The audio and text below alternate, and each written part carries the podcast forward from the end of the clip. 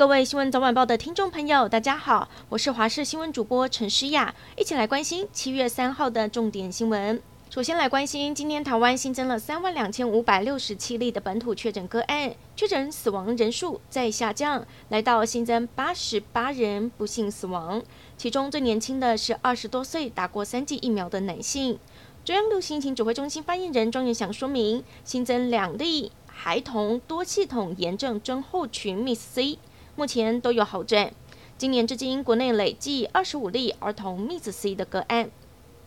另外来关注入境人数什么时候再放宽呢？指挥中心人代研议讨论，从6月15号开始，台湾边境放宽入境检疫为3+4。最近2个星期新增的境外病例都在100例以下，而且入境人数都没有突破每周25000人的上限，也引发讨论边境是否能再次松绑。交通部长王国材表示，防疫车队和防疫旅馆每周可以承受4万人。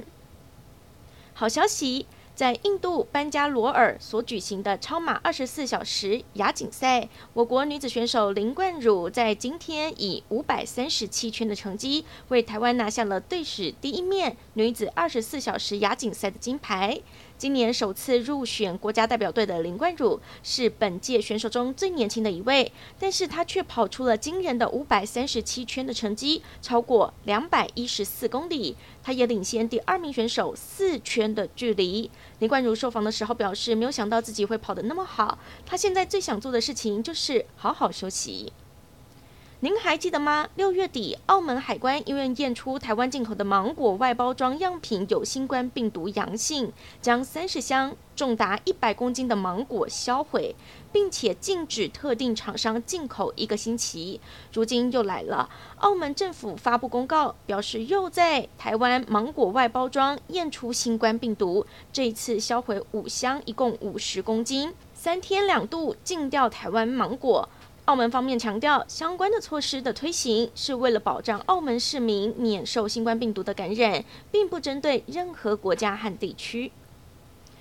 苗栗南庄苗21线连续2天发生了山壁崩塌，砸到了一名路过的驾驶，也造成当地交通中断，还让神仙谷内包括居民和游客大约340人受困。道路中断还导致了一名将近80岁的妇人延误就医身亡。公务段接获消息，用空拍机拍下坍塌的地点之后，随即派施工团队进驻，终于在中午过后抢通神仙谷的对外道路，让游客下山。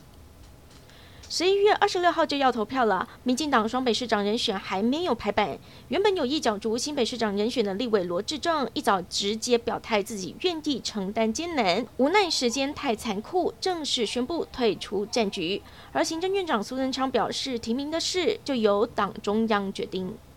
双台、芙蓉和艾丽没有直接侵袭台湾，不过对周边国家造成了灾情。芙蓉侵袭中国，香港救难队还出动救援。芙蓉在昨天登陆中国广东省，当地不止溪水暴涨，造成车辆受困，甚至出现龙卷风。同一天，在距离香港西南方300公里的中国海域，有一艘中国工程船受困，船身断成2半，30名船员弃船逃生。香港政府派出直升机闯进台风眼附近，救出3名船员，但是还有27名船员失联。